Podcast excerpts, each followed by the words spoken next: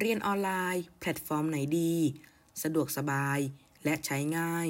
วันนี้เราจะมาพูดคุยกันครับ สวัสดีเพื่อนๆ พี่ๆ ทุกๆ คนด้วยนะครับ ตอนนี้อยู่กับผม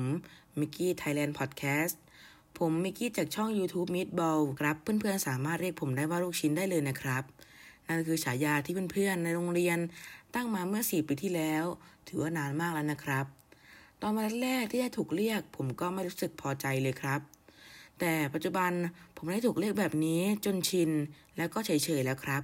บางครั้งผมอาจจะชอบด้วยซ้ำเพื่อไม่เป็นการเสียเวลา เรามาเข้าเรื่องกันเลยครับ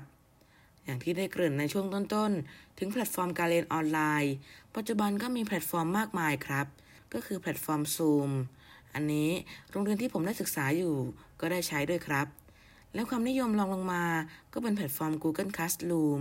หรือ Google Meet ซึ่งมาจากบริษัท Google ส่วนตัวนี้ผมได้เคยใช้ และก็รู้สึกชอบ Google Classroom มากครับ เพราะว่าสามารถที่จะบันทึกประกาศหรือการบ้านดูรายชื่อนักเรียน และติดต่อคุณครู อาจารย์ ได้ผ่านอีเมลหรือข้อความส่วนตัวได้ด้วยนะครับ อีกอย่างคือเว็บไม่เคยค้าง มีปัญหาเหมือนกับแพลตฟอร์มเว็บไซต์ของโรงเรียน ซึ่งไม่ค่อยเสถียรครับรองลงมาก็เป็น Microsoft Teams ซึ่งมาจาก Microsoft และทำผลิตภัณฑ์ Windows โปรแกรม 365 เช่น Word PowerPoint Excel ที่นิยมมากในปัจจุบันครับ ในส่วนตัวนี้ผมไม่เคยได้ใช้เลย แต่ได้ถามความคิดเห็นของผู้ที่ได้เคยใช้เป็นประจำ ถ้าหากว่าเป็นแบบฟรี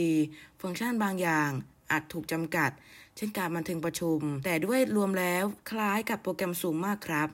สำหรับแพลตฟอร์มสุดท้ายคือ Discord ซึ่งในอันดับของโพสต์ Facebook เพจ I have CPU นั่นถือว่า หลายคนอยากจะใช้มาก เพราะว่าในโปรแกรม Discord นี้ สามารถตั้งช่องแชทหรือสนทนารวมถึงเปิดกล้อง และมีบอทหลากหลายตัวเลือกให้ใช้เพื่อความสะดวกสบายด้วยครับ ผมขอแนะนำให้เพื่อนๆลองใช้ด้วยนะครับ ไม่จำเป็นต้องใช้ในการเรียนเท่านั้น แต่ยังสามารถที่จะพัฒนาไว้สำหรับการประชุม ตารางนัดหมาย หรือสื่อสาร การเล่นเกมได้ด้วยนะครับ งั้นเรามาสรุปกันเลยครับ แพลตฟอร์มที่ผมได้ยกตัวอย่างมานั้น เป็นแพลตฟอร์มต้นๆ ที่ได้ใช้ในการสื่อสาร ประชุมออนไลน์ ซึ่งแต่ละโปรแกรมนั้น เพื่อนๆ สามารถเลือกได้ตามจุดประสงค์ และความต้องการของตนเองได้เลยนะครับ ซึ่งผมขอแนะนำให้เพื่อนๆนึกถึงเพื่อนร่วมห้องร่วมประชุมด้วยนะครับ ว่าเขาใช้งานได้ดี สะดวกสบายตามความต้องการของเขาด้วยหรือไม่ งั้นวันนี้ผมต้องขอลาไปก่อน ฝากไว้ให้คิดครับพบกันใหม่ พอดแคสต์หน้า สวัสดีครับ